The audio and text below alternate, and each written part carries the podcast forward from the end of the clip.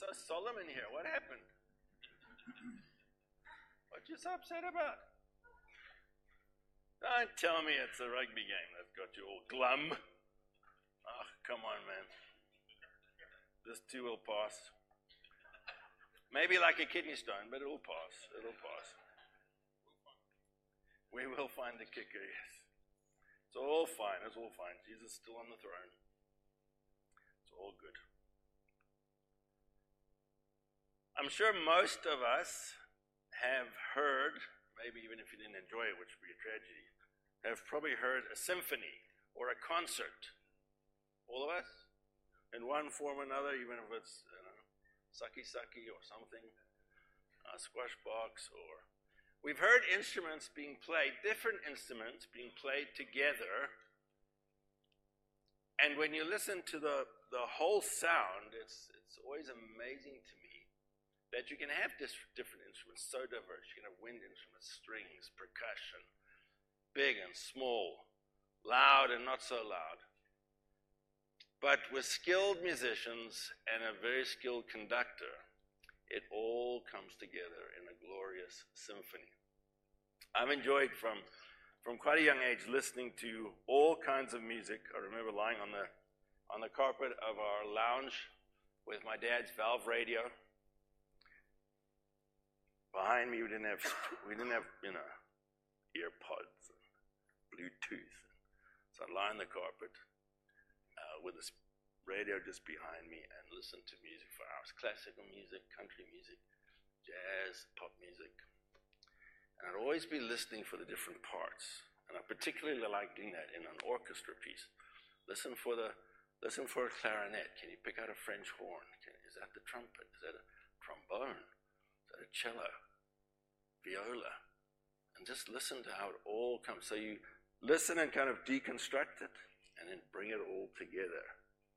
And then when I had my first opportunity to watch an orchestra, I was I was just buzzing because then you get to see every musician skilled in their craft, engrossed in their music, playing their part, and it all comes together so beautifully. Now, why I speak about that is because when we move into Acts 15, we're going to skip the last bit of 14 because it's just a bit of a travelogue. But when we move into 15, there's a word that jumped out to me here in a passage that records a big event, a watershed event in the early infant church.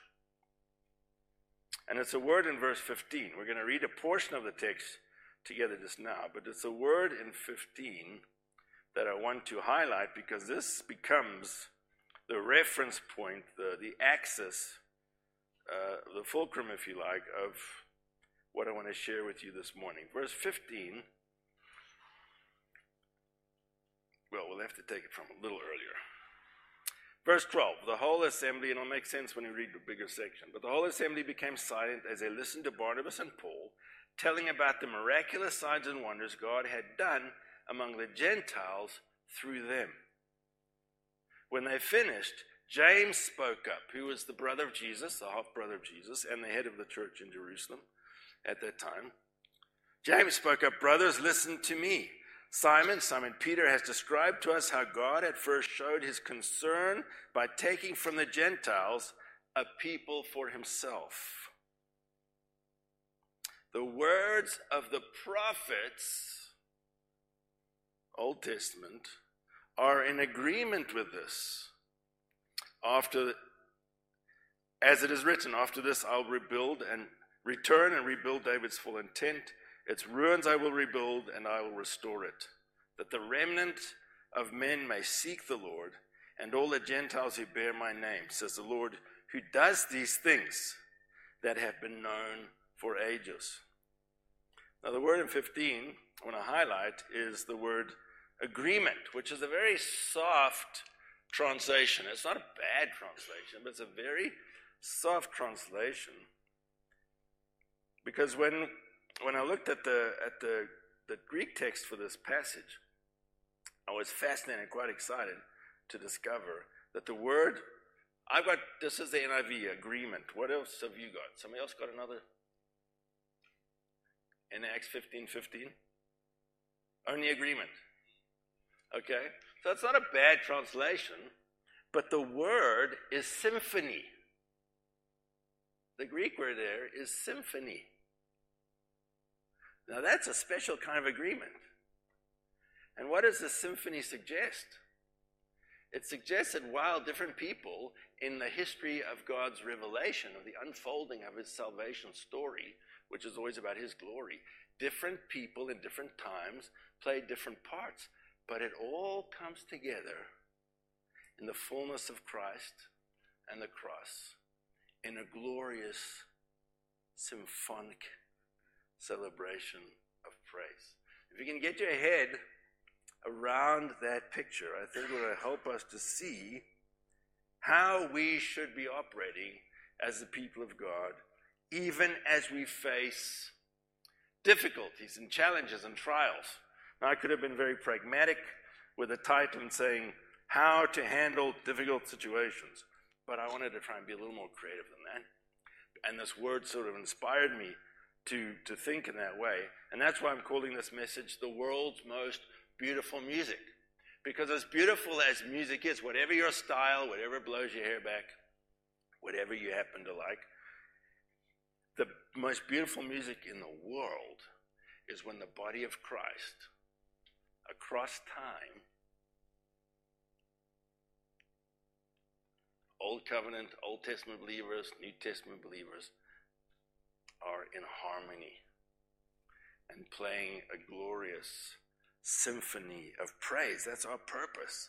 That's, that's why we've been created to play this beautiful music for the glory of God and for the nations to hear and to follow. The word symphony, and you can't always do this with Greek words, that's dangerous if you do, um, but, but they're really, it's made of two kind of, two words. And the one is sound and the other is together. To sound together. That's a symphony. Different, oh man, treble clef, bass clef, harmony parts, melody. I'm watching a lot on uh, uh, online at the moment these beautiful vocal groups. No instruments, just the voices and with sopranos and tenors and baritones and basses and just man that gets me excited it's so beautiful to hear that but we're supposed to be that musical concert of praise to christ and the world needs to hear that and as i said what happens in that what's recorded in acts 15 is a massive event in the life of the church we can't actually overemphasize how significant this event was. It actually had the potential to make or break this infant church that was planted by the purpose of God in very hostile soil in a violently pagan world. It had the potential to devastate the work of the church and the witness of the church. And this challenge, and the greatest challenges always come from the same place. This is an internal challenge. This is potential for internal strife within the body of Christ. The threats from outside are real, but sometimes we get distracted and forget that the scripture tells us to make every effort to maintain the unity of the Spirit through the bond of peace. And that's our responsibility that we stand close together. Did you hear the Irish anthem last night? Shoulder, of course you did. Shoulder to shoulder. That's how we should be. Shoulder to shoulder, taking our stand. So as we go through this, let's remember that this it's sort of understated in the text, but this is a really make or break. This is a watershed event within the body of Christ and the history of the church, and it becomes for us a template for how we should handle differences, disagreements. And in a unit, union church such as ours, we come from different traditions, church traditions, theological traditions, and backgrounds, but we must always be united under Christ. And the basis for that is the Word of God. So our focus is always Christ and His Word. And again, that's why the pulpit's always in the middle. It's exactly why the pulpit's in the middle. Not about the preacher, but it's about the Word of God. So symbolically, we are saying, with a pulpit in the middle of the platform, that we want to keep Christ's Word as our focus under the Lordship of Christ. So let me read some more of the text.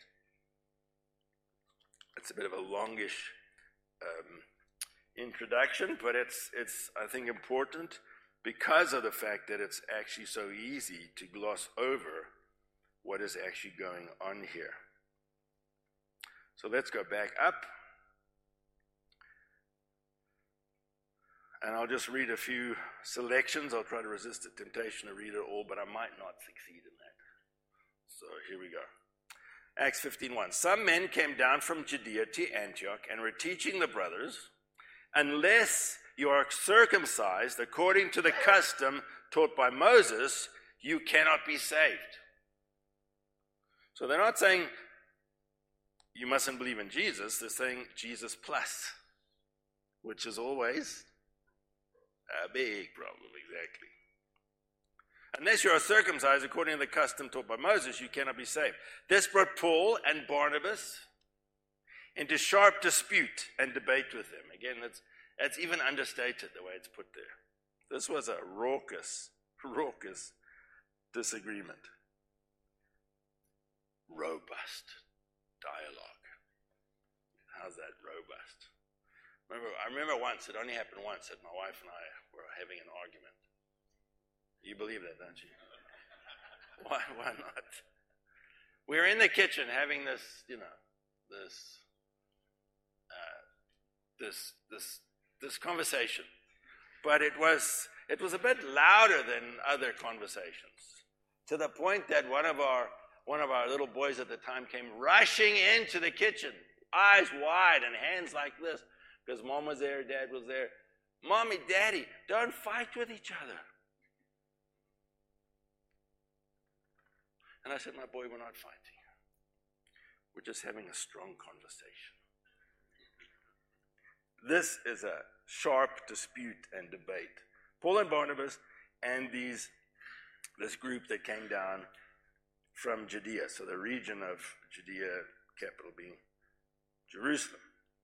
So Paul and Barnabas were appointed, along with other believers, to go up to Jerusalem to see the apostles and elders about this question do we need to obey the law of Moses? It's not just circumcision, but that's the focal part of the point of the of the dispute, but it's it's a broader, including the Old Testament law. The church sent them on their way, and as they traveled through Phoenicia and Samaria, they told how the Gentiles had been converted. This news made all the brothers very glad. When they came to Jerusalem, they were welcomed by the church and the apostles and elders to whom they reported everything that God had done through them. So, even on this is a great thing about Paul and Barnabas and these others, even on the way to a very tense church council meeting, if you like, they were still doing, they were still gossiping Jesus and making disciples and preaching the gospel as they traveled. And they shared that when they arrived. Verse 5 Then some of the believers who belonged to the party of the Pharisees stood up and said, The Gentiles must be circumcised and required to obey the law of Moses. The apostles and elders met to consider this question, and after much discussion, doesn't tell us how long, but after much discussion, Peter got up and addressed them Brothers, you know that some time ago God made a choice among you that the Gentiles might hear from my lips the message of the gospel and believe. God, who knows the heart, showed that he accepted them by giving the Holy Spirit to them just as he did to us. He's actually referring to Acts 10 and the home of Cornelius. He made no distinction between us and them, for he purified their hearts by faith. Now then, why do you try to test God? Woo. Why do you try to test God by putting on the necks of the disciples a yoke, a burden, that neither we nor our fathers have been able to bear? Isn't that interesting? Peter, a Jew, admits that we've never been able to keep the law. We've never been able to do that. So now why are we putting that burden on our Gentile brothers and sisters? No, verse 11. We believe it is through the grace of our Lord Jesus that we are saved, just as they are.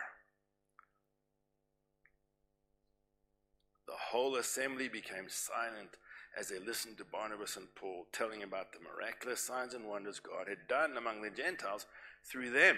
When they finished, James spoke up Brothers, listen to me. And that's a portion I read just now.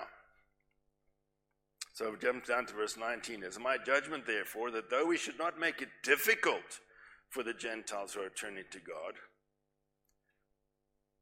instead we should write to them, and this is so cool. Instead, we should write to them telling them to abstain from food polluted by idols, from sexual immorality, and from the meat of strangled animals, and from blood. For Moses has been preached in every city from the earliest times and is read in the synagogues on every Sabbath. What he means there is that the law of Moses is known within the broad Jewish community. So they choose some men among them to go to Antioch with Paul and Barnabas. They chose a guy called Judas. Funny people don't use that name. Have you noticed? Not a popular name for your kid. Judas. Nobody names a kid. Nobody uses that anymore. But he had another good name, which is very cool Bar Sabbath, which means son of the Sabbath. Or Bar Sabbath means son of the Sabbath. And the Sabbath is the rest of God. So the son of rest. What a beautiful name. And Silas, which is actually just another version of Saul. Two men who were leaders among the brothers. With them they sent the following letter. Now, here's the letter they wrote to the Gentile believers. And we have it here in Acts 15. The apostles and elders, your brothers. Simple. To the Gentile believers in Antioch, Syria, and Cilicia, greetings. We have heard that some went out from us without our authorization and disturbed you, troubling your minds by what they said. So we all agreed it's a beautiful idea again of symphony. So we all agreed to choose some men and send them to you with our dear friends Barnabas and Paul, men who have risked their lives for the name of our Lord Jesus Christ. Therefore, we are sending Judas and Silas to confirm by word of mouth what we are writing. And please take note of verse 28. It seemed good to us, or it seemed good to the Holy Spirit and to us, more agreement with the Spirit of God. It seemed good to the Holy Spirit and to us not to burden you with anything beyond the following requirements. And here's the four things you are to abstain from food sacrificed to idols, from blood, from the meat of strangled animals, and from sexual immorality. You will do well to avoid these things. Farewell. Short and sweet and to the point. Isn't that beautiful?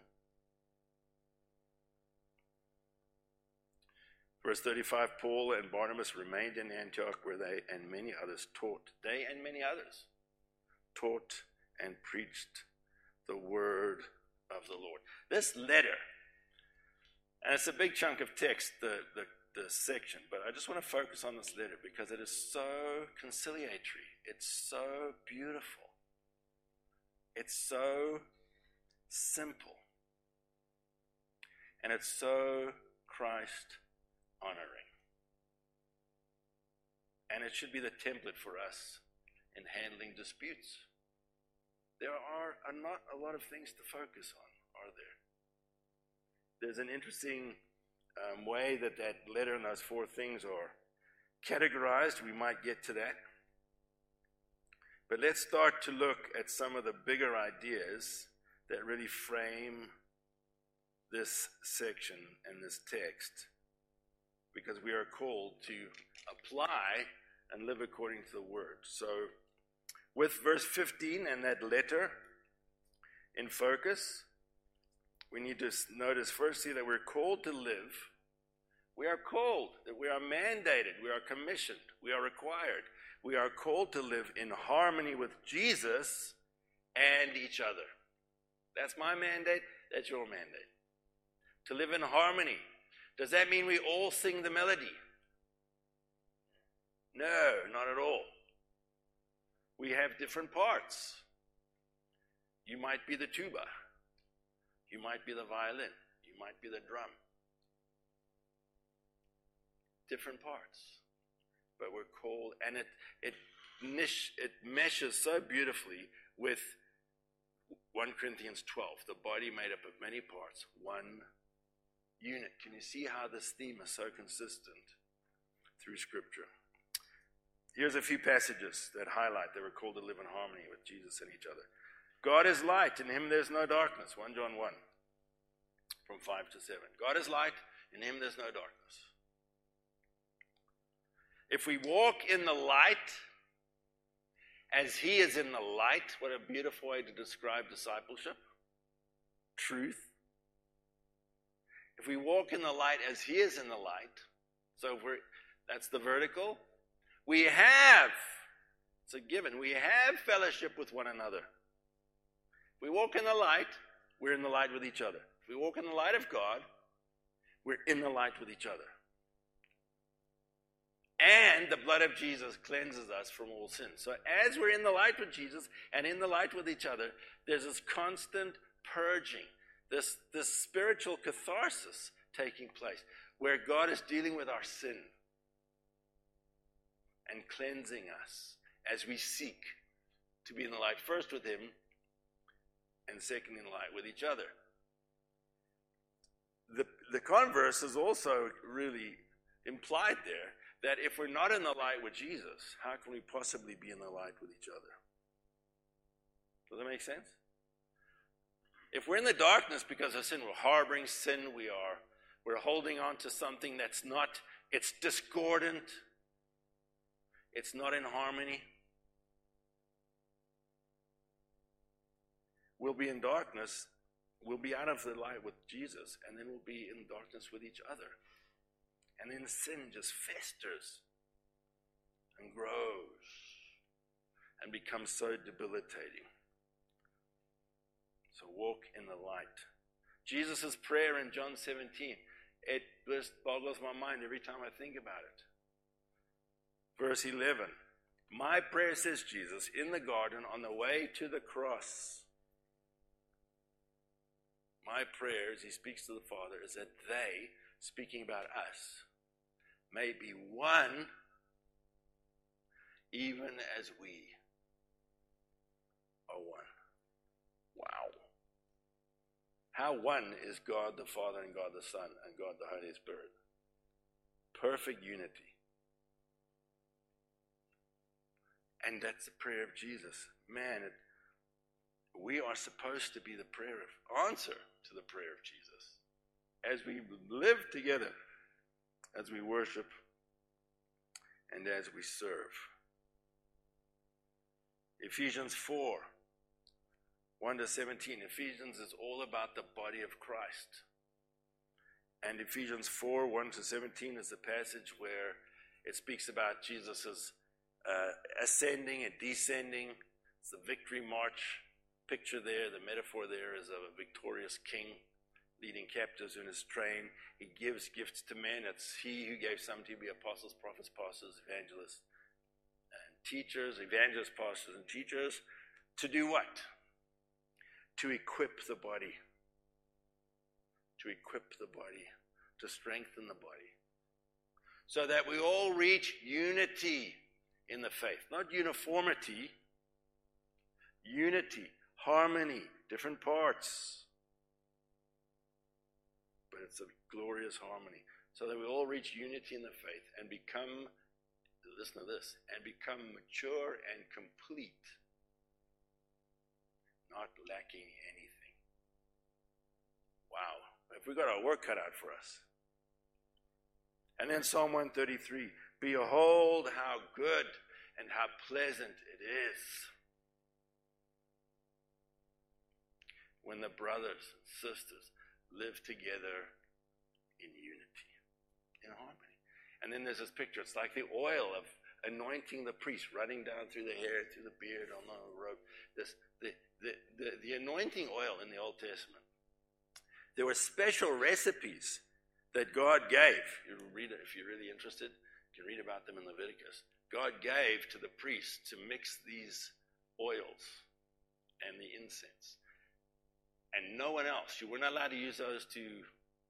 No, you couldn't hang the thing in your car or your rearview mirror or your donkey or whatever. You could, it was only allowed to be used in the temple. And it was the purpose was that it was a it was holy unto the Lord, set apart to the Lord, the sweet smelling fragrance. And so this anointing oil, as and they you know they were very um, this is the, the, the beautiful picture of worship in the scriptures is it's it's um, exuberant, it's elaborate. It's not one little drip here, this oil would pour down the priest's whole body, soak into his clothes, and it carried this beautiful fragrance. So that everywhere he walked, you know, when you smell a great fragrance? It can be a perfume, it can be jasmine. Ah! Oh, or yesterday did that, and tomorrow it grabs you, doesn't it? So imagine the priest walking around in this fragrance just. Can you see the picture? How beautiful that is? That's the picture of us, the people of God, living in harmony with Jesus and each other. And what we often miss as we study the scripture and the picture of the body of Christ is that we, we are neither Jew nor Gentile anymore. It doesn't mean we're vanilla. It doesn't mean we don't have any you know, texture and color and character. But in Christ, there is neither Jew nor Gentile, slave or free, male or female. We are in unity. We're not Jews or Gentiles. We're a new creation, 2 Corinthians 5 tells us. If anyone's in Christ, there's a new creation. Ephesians 2, God's purpose, Paul says, was to make the two, the ones who are in far away, the Gentile, the ones who are near. You know, they say, as a miss is as good as a mile. So you might be close, but you're not there. The purpose of God in Christ was to bring the two together to reconcile us into one new humanity. And that is such beautiful music. Behold, how good and pleasant it is when we dwell together. But sadly, that's not often the case, is it? I mean, let's be honest. That's a beautiful picture. That's the ideal. But that's not on, on, often the case. Paul, being very sarcastic, and he's duck with the people, 1 Corinthians is, uh, man, it's quite heavy when you get into it. He's, he's criticizing the people for their lack of unity and he mocks them. He says, Of course, there must be differences among you so that you can know who's more important. He's actually being sarcastic. He's playing into it. He's, he's mocking them for the division. The church in Corinth was divided, it was fractured, it was an unholy mess. And he mocks that in verse 11. And then in 1 Corinthians 11. And then he moves into that beautiful section of 12, 13, and 14. Description of the gifts, chapter 12. Chapter 14, the explanation of how they operate, particularly the most contentious gifts, which are prom- prophecy and tongues, even still today. And guess what's the beef in the sandwich?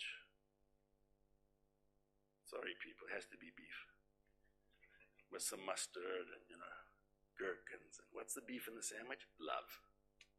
1 Corinthians 13. That's the picture of us together. So we're called to live in harmony. We all have different roles, different parts to play, but it must come out in this beautiful blend. You know, some musicians in the past, so called musicians, have been caught out when it was discovered they can't actually sing, they were using this technology called auto tune. So when you're all over the place, it actually brings you onto the note. And when you play those guys without auto tune, it's a disaster. It's, but the Holy Spirit is our auto tune. He brings us together. He pulls us together from these disparate views and perspectives understanding so that we focus on Jesus. and we find our lives grounded on the Word. So, secondly, we're called to amplify the unity in diversity of the Godhead. What is the church about? We're called to amplify the glory of God. And God is the, the, the epitome of unity in diversity because we have Father, Son, and Holy Spirit. One essence, the Godhead, three persons, Father, Son, and Holy Spirit. And they always work together. You'll notice as you study Scripture, particularly the writings of Paul, he loves doing this. You'll find that, that he calls God our Savior, he calls Christ our Savior, and he calls the Holy Spirit our Savior. All of God working together. Excuse me. All the time. I didn't shout last night, I promise you. Remember that wonderful statement about the Holy Spirit? All of God, all of God working in me all the time, all of God working in you all the time. And this goes right back to Genesis. What does God say in chapter 1? Let us make man in our. Now, the image of God is so dense, it's so multifaceted, it's so manifold that we will never, never completely understand. Not this side of heaven, anyway. We'll never completely understand what it actually means in, in, its, in its beautiful detail. But we do know some things about it. And one of the beautiful things about being created in the image of God is that we should reflect, we should celebrate, we should amplify unity in diversity. That's what God is. He's unity and diversity. God, Father, Son, and Holy Spirit are always in agreement with each other. They always love each other. They always honor each other. There's this beautiful sort of back and forward flow of love and deference and honor and submission. Look at the cross. Pardon me, it's all happening within the Godhead. It's, it's magnificent. Actually, when you start to, I mean, as, as amazing as these pictures are that we're getting it back from space, these galaxies and these, ah, oh, isn't it amazing? The colors, it's just mind blowing. Why, why are those galaxies way out there, millions of light years away? We've only seen a few. Most of them we'll never see. Why are they out there? If we're never going to see them? Ah, it's not about us. Creation declares the glory of God. Creation declares the glory of God. But as we start just to dwell, just to hang around in Scripture and think about the magnificence of who God is, and we're just looking through a pinhole. It's more magnificent, more colorful, more beautiful, more profound, more wonderful than anything our human eyes will ever behold. And we're called to amplify that. Unity in diversity. That's our mandate. Let me remind you about Ephesians 3:10, such a key verse for the church in that book that's all about the church and the health of the church.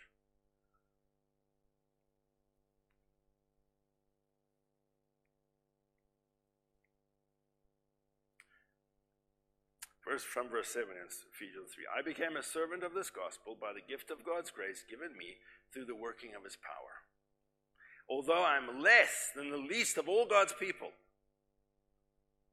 this grace was given me. What you talking about, Paul? To preach to the Gentiles the unsearchable riches of Christ. The unsearchable riches of Christ. And to make plain to everyone the administration of this ministry which for ages past was kept hidden in God. It only came to fulfillment in the Lord Jesus Christ, which for ages past, dude, fair, way back there, was kept hidden in God, who created all things. Verse 10 His purpose, his intent was that now, through creation, through his revelation, through what? What does it say? His intent was that now through the church, that's us, through the church, the manifold, the, the kaleidoscope colors of the wisdom of God should be made known to the rulers and authorities in the heavenly realms, according to his eternal purpose, which he accomplished in Christ Jesus our Lord. These are massive truths, massive concepts. Spend some time in there. Get not just get your feet wet, just dive in, dive in. Spend time there. Get saturated in the beauty of a God's word, what God's word is saying. And we're called, the church is to amplify the glory of God with this beautiful music of, of unity and diversity. It's all playing our different parts. Some parts come in at the beginning, others come in a few bars later, others play bit of a piece or a section somewhere in the musical score and disappear and maybe come back in the finale. But it all fits together in God's wisdom. Now, one of the characteristics of cults, and there's more than, my dad would say, there's more than you can shake a stick at. I mean, there's just so many. How do you discern what is a true church and what is a cult? There's a whole bunch of criteria. Let me list, list, list one for now. A cult will insist that we're the only ones with the truth.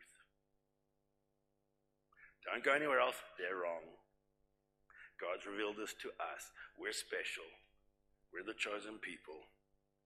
It's, it's like, it's always there when you look at a cult. When you break down the anatomy of a cult, you'll always find this and other arrogant, blasphemous statements. We are right and everyone else is wrong. And they insist not on, uniform, on unity, but on uniformity. You got to drink, smoke, and chew just like we do. You got to wear the same clothes, speak the same. You know, have you noticed the sort of King James language? I'm not knocking the King James translation, but you know, I got to speak in this like very sophisticated, sort of angelic English. The angels don't speak King James, by the way. But you know, do you get what I'm saying?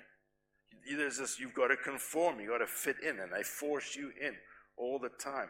That's definitely not Acts 15. Would you agree? Here's four things. This is it. Knock yourselves out. Love Jesus, as St. Augustine is quoted as saying, love Jesus and do what you like. Because if you really love Jesus, if you're walking in the light as he is in the light, you'll be in the light. And you'll be in the light with other Christians.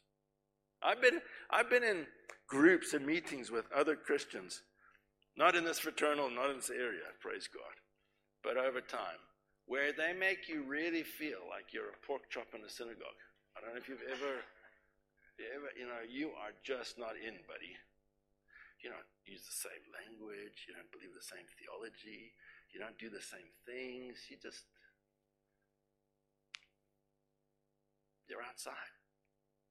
Hey, I'm glad to be outside of those groups. If they want to exclude me, that's fine. But it's that attitude. That's not what we find in Scripture. That's not, is that harmony? No, that's a monotone. Happy birthday to you. Happy birthday to you. Happy birthday, dear, whatever, whoever you are, happy birthday to you. That's monotone. Blah. You know what we used to do as a family? Always we'd burst out laughing. Because my family's quite musical. Um, I'm like the run to the litter. But we would take a song like Mary Had a Little Lamb, and we'd sing harmonies to it. And then the coup de grace, that little exercise was we'd all sing it as out of tune and badly as possible, just for fun. It was torture, it was hilarious. But I mean, I can't, you know, it's hard to listen to. But when we're singing, and you know how to harmonize, the best way for any group, whether it's musicians, vocalists, vocalists, musicians together, you know the best way to harmonize really well is not to focus on your part. You should know your part. The best way to harmonize is listen to the others. And then you start to sing beautiful. Some sopranos, the whole scale. But listen to everybody else. You can transform a choir or a vocal group in five minutes. Because most people, when they sing, they think they're on idols or something. They think it's about them, you know? But just listen to everybody else. And suddenly, the sound just locks in. It just does this. Beautiful. I grew up watching my dad lead choirs and conduct choirs and all kinds of amazing things. Third point about the most beautiful music in the world. Hopefully, you see the theme coming through in the points here. We are called to be a concert of freedom. We're called to be a concert of the freedom we have in Christ. If the Son has set you free. The gospel is about freedom. He's come, I've come to set the captives free. The beautiful declaration in Isaiah 61 Arise, shine, for your light has come. This is the year of Jubilee. This is the year of deliverance. This is the year of canceling debt, of setting people free, of returning land to the rightful tribes. It brings everything back into harmony, into concert, into balance. We're called to be that concert. Now, you know, you're probably quite aware, some of you, that I really enjoy Asterix and Obelix. I've mentioned them a few times. Um, and I love the names for the characters in Asterix and Obelix. So the druid, the you know, the medicine man, he's called Getafix. Isn't that brilliant? Uh, um, Asterix, I mean, why is he called Asterix? Because he's this little guy. I mean, Asterix is this tiny little. It's just brilliant, you know. But there's one guy in the village. There's one in every crowd there's one guy in the village who thinks he's a musician. You know what I'm talking about? Don't you love his name? Cacophonix. Oh, yes, brilliant. Cacophonix. And he always, everything's an occasion, you know, when they beat the Romans somewhere or whatever, he wants to sing and they always tie him up somewhere. And and at the end of every, you know, at the end of every one of these stories, Asterix and Obelix, there they are around the fire, chomping on wild boar, you know, is boar like this. And then, and you'll see, if you look at close in the picture, you'll see over there in the corner, tied up to a tree, is Cacophonix. so he doesn't ruin the party. Because he can't play in tune. He can't sing in tune. We would call that the wooden mic, okay? That's the wooden mic people. We had one living next door. It was torture. Um, but there's one in every crowd. Now, are we a concert or a cacophony. Now, I know, and praise God for this, we're all in, Scripture says, make a joyful noise. But when it comes to unity, when it comes to surrender, when it comes to worship, when it comes to mission, when it comes to being the church, salt and light, we should be in concert. Nothing sticking out, discordant, out of tune, just all flowing beautifully together remember reading an illustration of a guy who took a friend of his, uh, and the stage you have in the high school is quite cool. You have a band, you know. And by the time they get to 12th grade, you know, they can actually play stuff. They're marching bands for their football teams and basketball teams and all that stuff. But when they get into junior high, you're just a bunch of kids with instruments. They don't know what to do with the things. And the most terrifying thing is if you're a friend or a parent, you have to go listen to those things. You know, I mean, that's torture for anybody who's got a bit of an ear for music. That's torture. But you just keep reminding yourself, Allah Salrachko. It'll take time and lots of practice, and and I'll get there. But you know, I remember when I was taking music lessons. I don't advertise that a lot for obvious reasons, but there was a guy down the hallway that was trying to learn the violin. I felt sorry for him, and I felt sorry for myself. It was painful. It was a cacophony. But if you work at it, and you work at it, and you work at it, slowly but surely, it starts to come together. it's beautiful music. And we're called to be a concert of the freedom we have in Christ. We're not in bondage, we're free. And the beauty and the immensity of the freedom that we have in Christ is so magnificent. We need to make much of it. It stands in contrast to every other faith system in the world. And in terms of the letter in Acts 15, four things. Don't, don't meet, uh, eat meat sacrificed to idols because those were always, they weren't, they weren't just a sacrifice to idols, there was orgies. There were sexual orgies there. Don't um, eat mud, blood, meat with the blood in it. Must be drained. Old Testament, life's in the blood. Some, some people take that way too far these days. Don't eat animals that are strangled because they haven't been butchered properly and, and cleaned and everything. And stay away from sexual immorality. That's four things. It's not a lot. There's so much freedom in Christ. And we're called to celebrate that. We're called to be a concert of that. That's God's will for that, friends, is what God is listening for. He's the conductor. He's listening for that from us. That's what he wants to hear. That's what he wants to see. And look at what James says in verse 19. It is my judgment, therefore, that we should not make it difficult for the Gentiles who are turning to God. Not make it difficult. Jesus condemns the Pharisees. Why? Because you go across the sea to make a disciple, and that, that person ends up being twice the son of the devil as they were before you started. Because you've just buried them in legalism. There are, I was shocked and horrified to discover that there are some denominations that actually have departments of church law. People get PhDs in this stuff. How scary is that?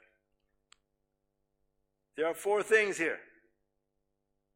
That's freedom.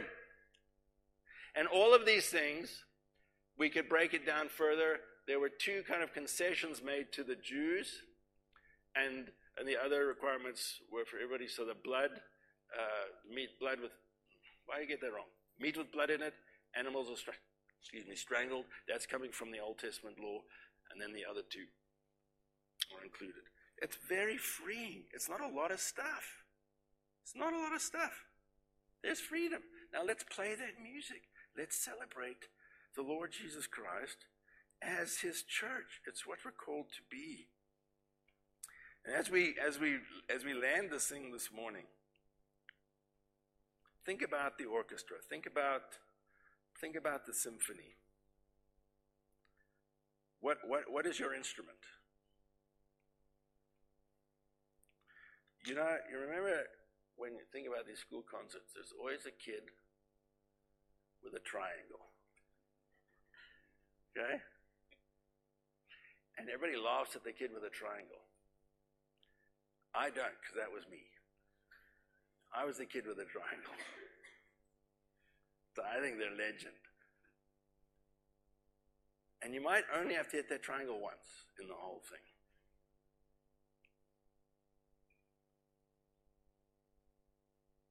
but you got to hit it at the right time, don't you? And if you don't hit that triangle at the right time, the whole thing's a disaster. So it seems insignificant and quite funny, but it's actually a very important role. It still has to be in time, and it still has to be in tune. Which part are you? Which part am I? Maybe you think, ah, I'm just a kid with a triangle. That's not unimportant. That's very important. No pressure, kid, but the success or failure of this concert is entirely on you. Now, God doesn't leave us alone, He doesn't abandon us. He, Paul says, walk in the Spirit. He teaches us the rhythm the rhythm of discipleship, the rhythm of unity, the rhythm of fellowship, the rhythm of service. And if we just stay in step with the Lord, if we're just the kid with a triangle, we must play our part. And Wiersbe says, and it goes to this as we deal with our differences as believers, we must ask, How will our decision affect the united witness of the church to the lost? And even greater than that, how will our decisions, how will our actions affect the glory of God? Let's pray together. Father, we do thank you so much for your incredible patience with us. We thank you so much, Lord, that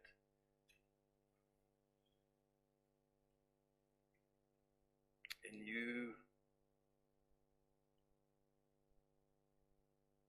we have life, we have hope,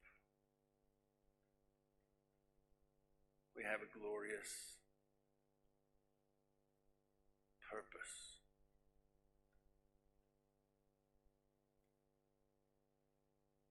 But your word is very clear that we are never, ever to stand alone.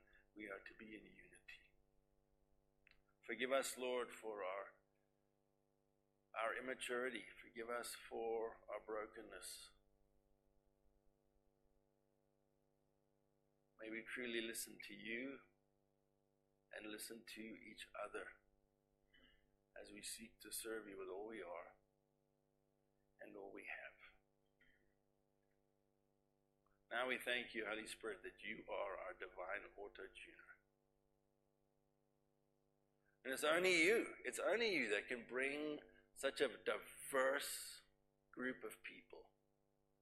So many different backgrounds, so many different cultures, contexts, worldviews, strengths and weaknesses. It's only you that can turn this into a glorious symphony of praise. And may we do everything within our ability and the gifts which you have entrusted to us to be a beautiful symphony of praise to you and to you alone. Amen.